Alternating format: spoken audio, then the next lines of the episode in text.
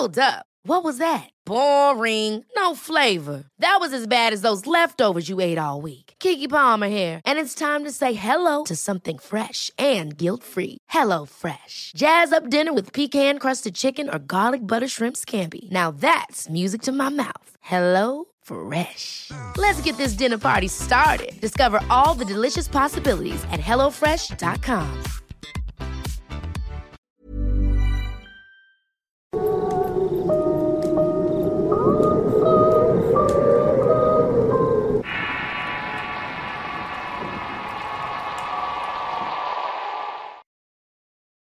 Los gigantes.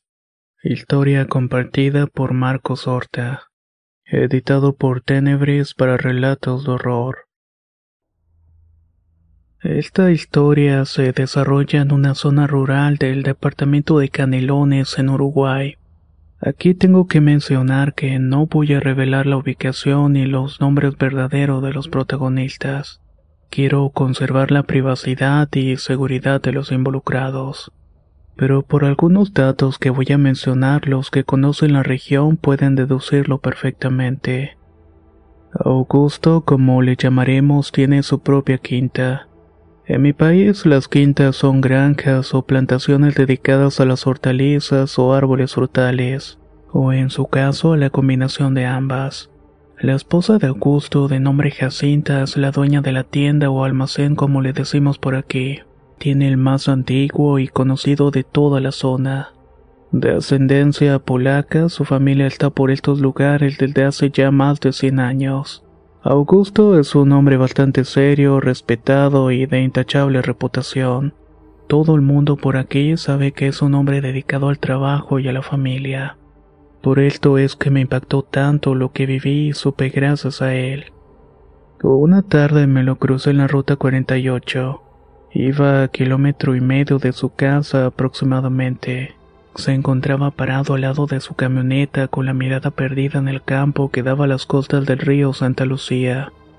Cuando lo vi estaba pálido como un cadáver. Estaba temblando como un pequeño niño asustado. Don Augusto, ¿se siente bien? ¿Qué le pasó? Le pregunté mientras paraba mi motocicleta enfrente de él. Yo iba a casa después de estar limpiando todo el día un terreno que estábamos por vender con un amigo. Sí, mijo, gracias. No me pasó nada, así que no te preocupes. Viéndolo más detenidamente con la moto parada a escasos metros, noté que en efecto estaba un poco mal.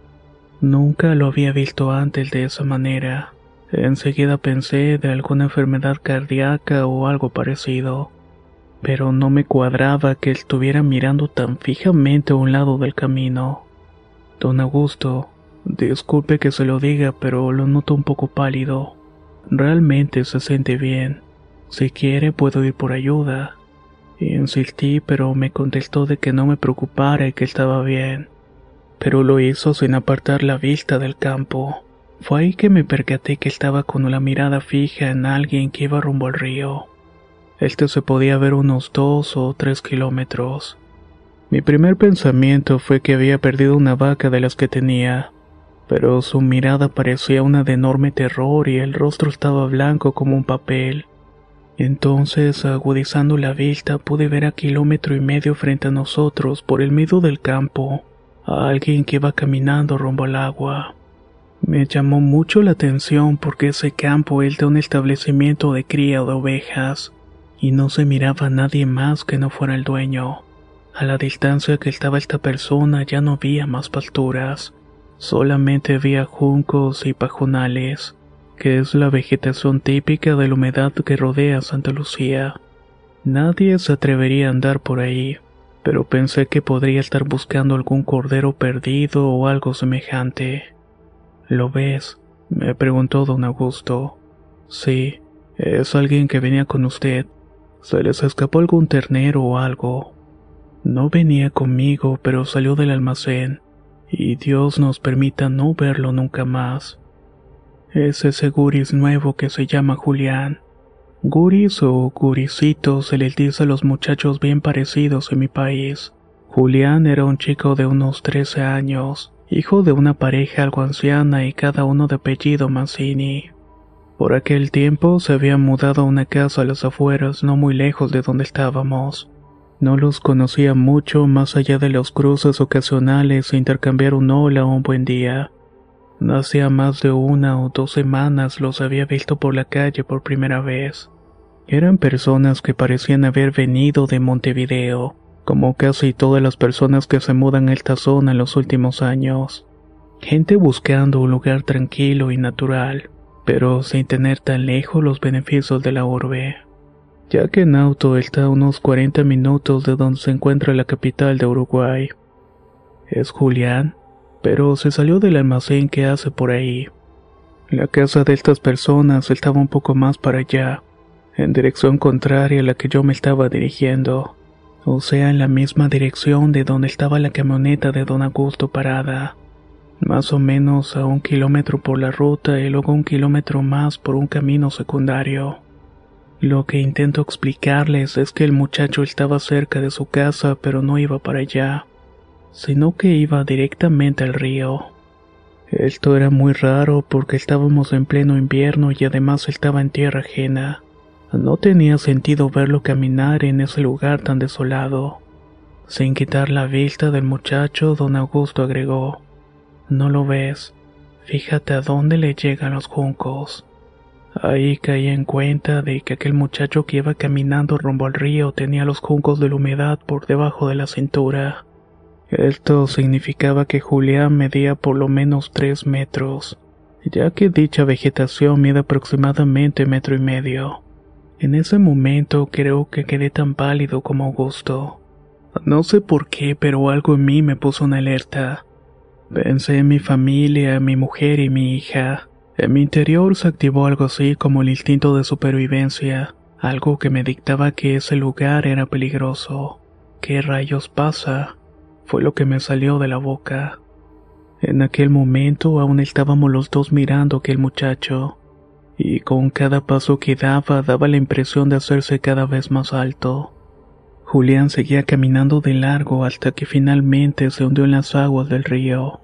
Algo muy curioso fue la manera en la que entró el agua. No lo hizo sin zambullirse o lanzarse. Simplemente caminó hasta que el río lo cubrió. Small details are big surfaces. Tight corners are odd shapes. Flat, rounded, textured or tall. Whatever your next project, there's a spray paint pattern that's just right. Because Rust new Custom Spray 5 and 1 gives you control with five different spray patterns. So you can tackle nooks, crannies, edges, and curves without worrying about drips, runs, uneven coverage, or anything else. Custom Spray 5 and 1. Only from Rust I'm Sandra, and I'm just the professional your small business was looking for. But you didn't hire me because you didn't use LinkedIn jobs. LinkedIn has professionals you can't find anywhere else, including those who aren't actively looking for a new job but might be open to the perfect role, like me. In a given month, over 70% of LinkedIn users don't visit other leading job sites. So if you're not looking on LinkedIn, you'll miss out on great candidates like Sandra. Start hiring professionals like a professional. Post your free job on linkedin.com/achieve today. La primavera está aquí. Así que es el mejor momento para sacar lo viejo de la rutina y vivir nuevas experiencias. Entre ellas nuestros estrenos de terror y hasta una nueva manera de obtener dinero con tus compras gracias a iBota. iBota es una app que puedes descargar totalmente gratis y que te da la mayor cantidad de dinero en efectivo en cientos de artículos y marcas. No solo en las botanas que disfrutas mientras nos escuchas. Olvídate de otras apps que son igual que brujos charlatanes y solamente te dan puntos fantasmas. Con iBota simplemente agrega tus ofertas a la aplicación y obtén dinero real que podrás transferir a tu cuenta bancaria, PayPal o tarjeta de regalo. No lo dudes y únete a una comunidad con 50 millones de usuarios que ya disponen de los beneficios de más de 2.700 marcas y tiendas, como Lowe's, Macy's, Sephora y Best Buy. Y para que termines de convencerte, en este momento iBota está ofreciendo a nuestro público 5 dólares solo por probar iBota usando el código ROR cuando te registras. Solo tienes que ir al App Store o Google Play Store y descargar la aplicación iBota gratis para comenzar a ganar dinero en efectivo y usar el código ROR. Esto es iBota en Google Play o App Store y usa el código ROR. Aprovecha los nuevos comienzos y corre a descargar la aplicación para ganar más cashback.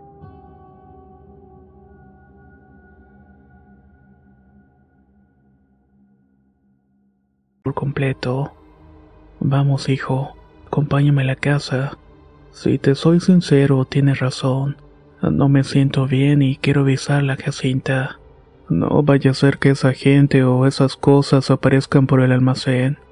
Vámonos y no perdamos tiempo. Yo no sabía qué hacer. Hace cinco minutos venía de trabajar con un amigo e iba rumbo a mi casa porque estaba hambriento.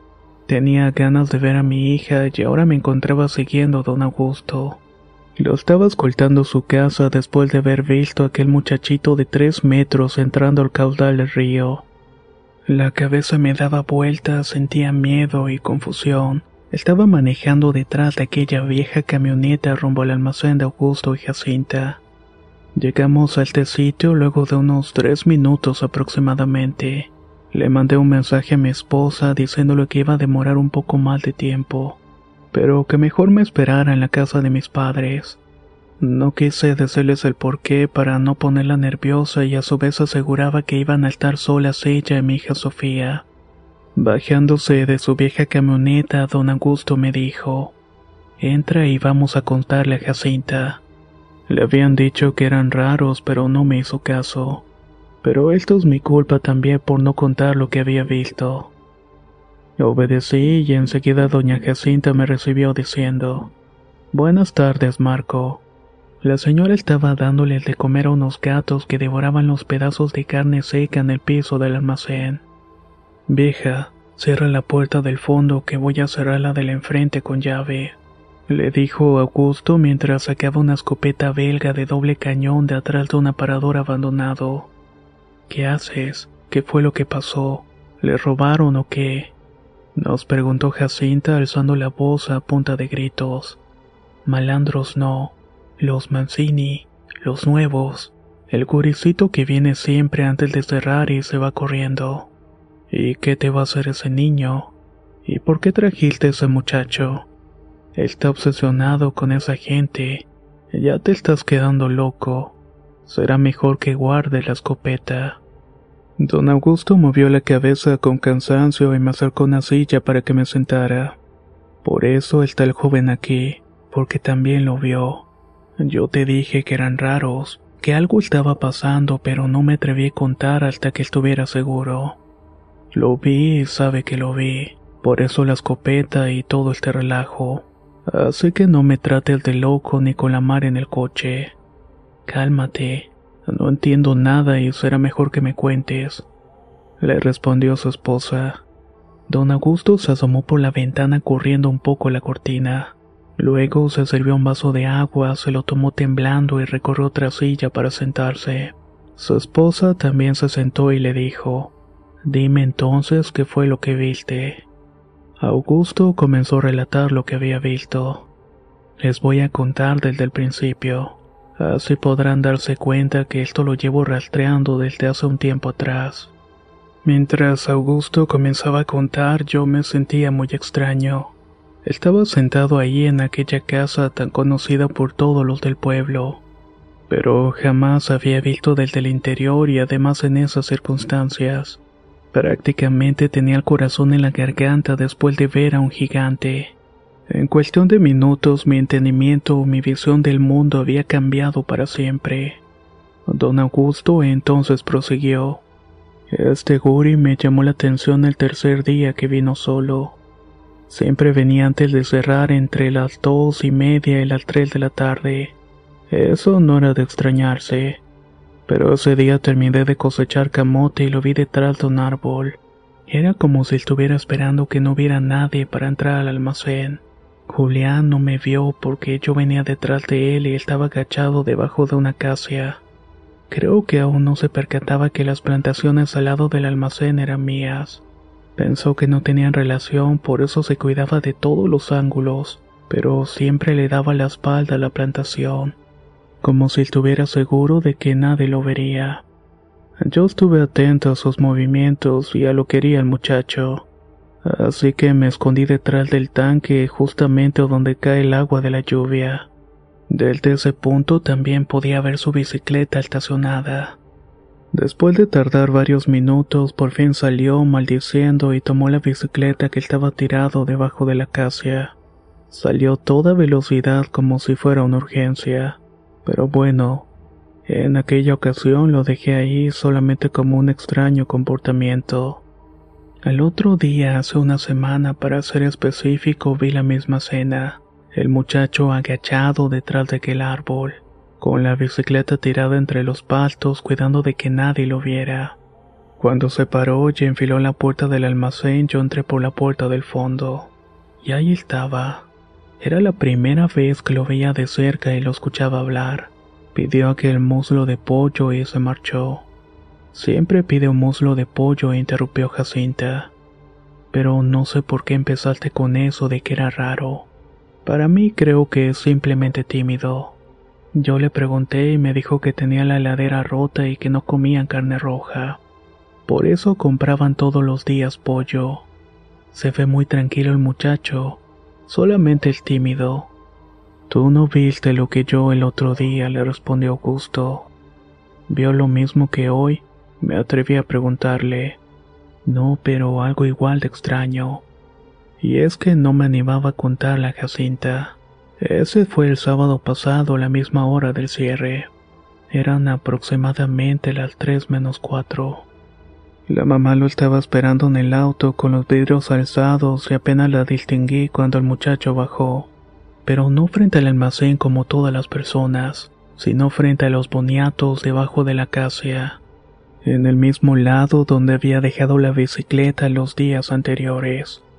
La curiosidad me llevó a esconderme agachado detrás del tanque que te dije antes. La puerta del acompañante era la que daba para donde yo estaba, pero no me veía su madre ya que los vidrios eran polarizados. Cuando el botija salió del almacén se dirigió al auto, abrió la puerta y la vi. Su madre estaba encorvada y la zona cervical tocaba el techo del auto. No era uno de esos autos chinos pequeños.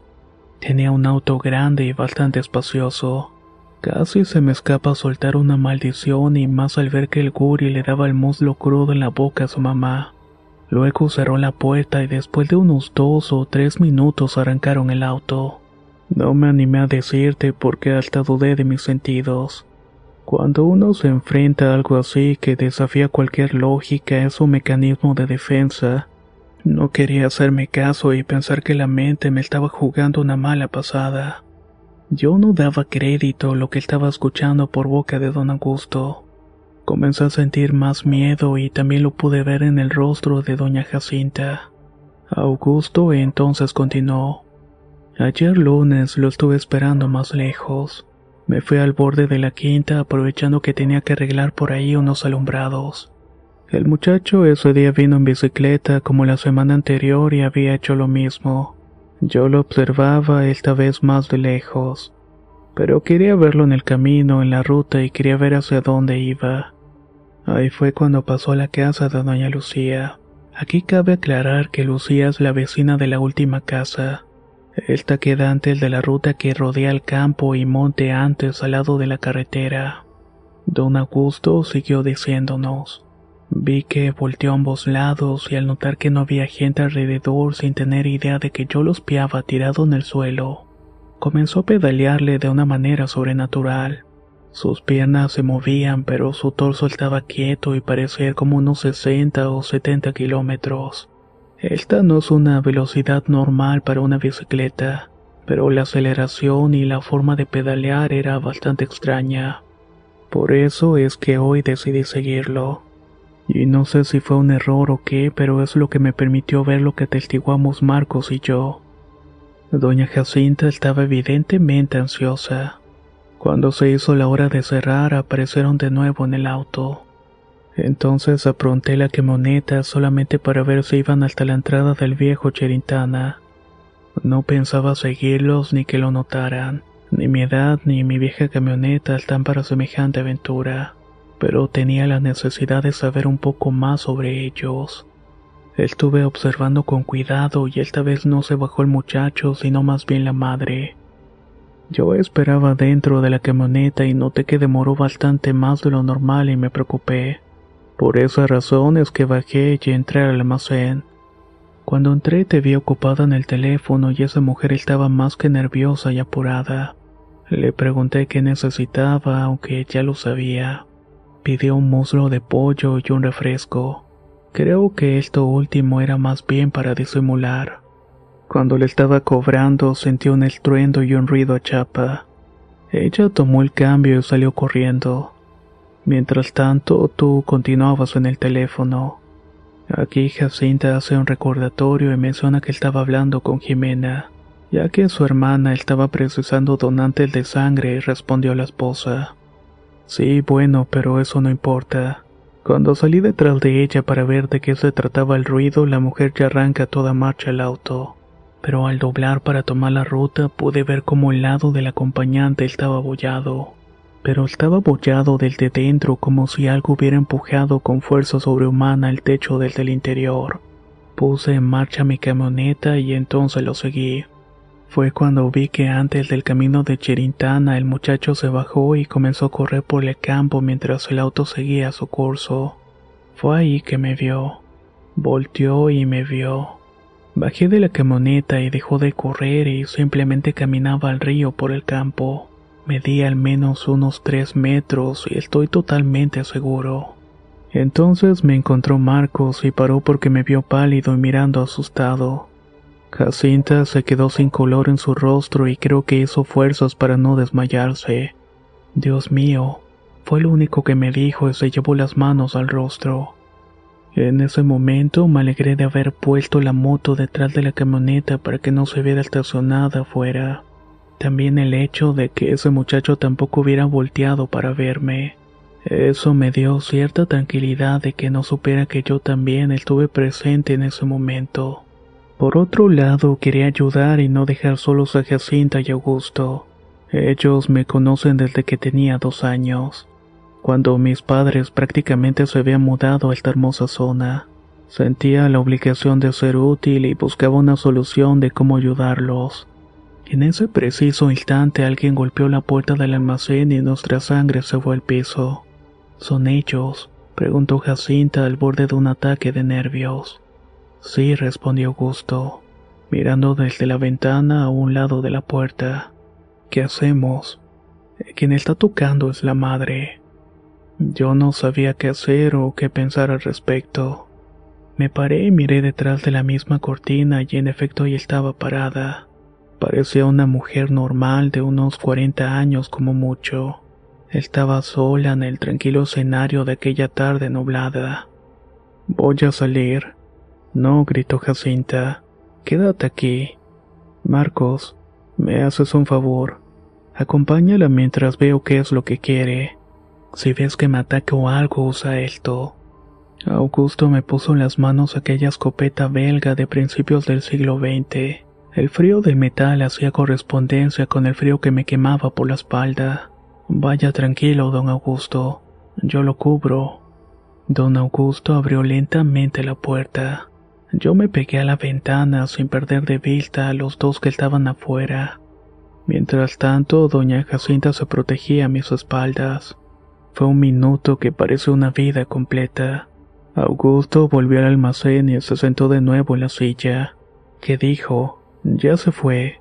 preguntó hecha un mar de nervios su esposa. Augusto sacó del bolsillo una piedra circular del tamaño de una pelota de tenis, pero esta estaba hecha de oro puro. Nos la mostró y la puso sobre la mesa. Esto fue lo que me dio y luego se fue. ¿Y qué fue lo que dijo? Que volverían quizás en 50 años y que les hiciera el favor de que no dijeran nada al respecto. Quedé atónito y no sabía qué hacer y mucho menos qué decir. Recosté la escopeta a la pared y me senté nuevamente. Quédate tranquilo, no saben que tú los viste. Susurró Augusto mientras tomaba la bola de oro y la ponía en mis manos. Tómala, vas a aprovechar esto más que nosotros. Pero no cuentes el secreto. No sé qué sean, pero les di mi palabra. Ese día fui a mi casa y le conté a mi mujer todo lo que había ocurrido. Después de mucho pensarlo, enterramos el oro en una parte segura de nuestra casa y quizás cuando pase algún tiempo veamos qué hacer con el té. Eso al menos si no regresan antes a buscarnos aquellos gigantes. Esta ha sido mi historia y me ha dado mucha tranquilidad el haberla compartido con ustedes.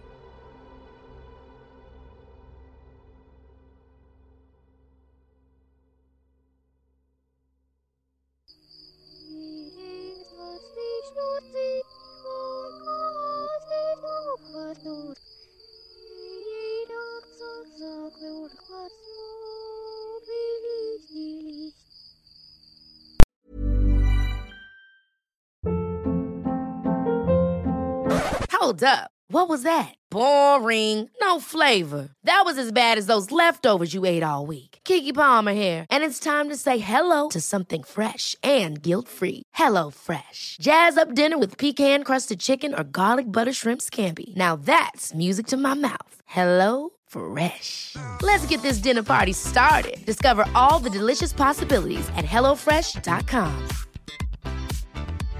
How would you like to look five years younger? In a clinical study, people that had volume added with Juvederm Voluma XC in the cheeks perceived themselves as looking five years younger at six months after treatment. Look younger, feel like you. Add volume for lift and contour in the cheeks with Juvederm Voluma XC. Reverse signs of aging by adding volume to smooth laugh lines with Juvederm Volure XC. For important safety information and to find a licensed specialist, visit juvederm.com. That's J U V E D E R M.com. Not for people with severe allergic reactions, allergies to lidocaine, or the proteins used in Juvederm. Common side effects include injection site redness, swelling, pain, tenderness, firmness, lumps, bumps, bruising, discoloration, or itching. There's a risk of unintentional injection into a blood vessel, which can cause vision abnormalities, blindness, stroke, temporary scabs, or scarring. Talk to a licensed specialist to find out if it's right for you.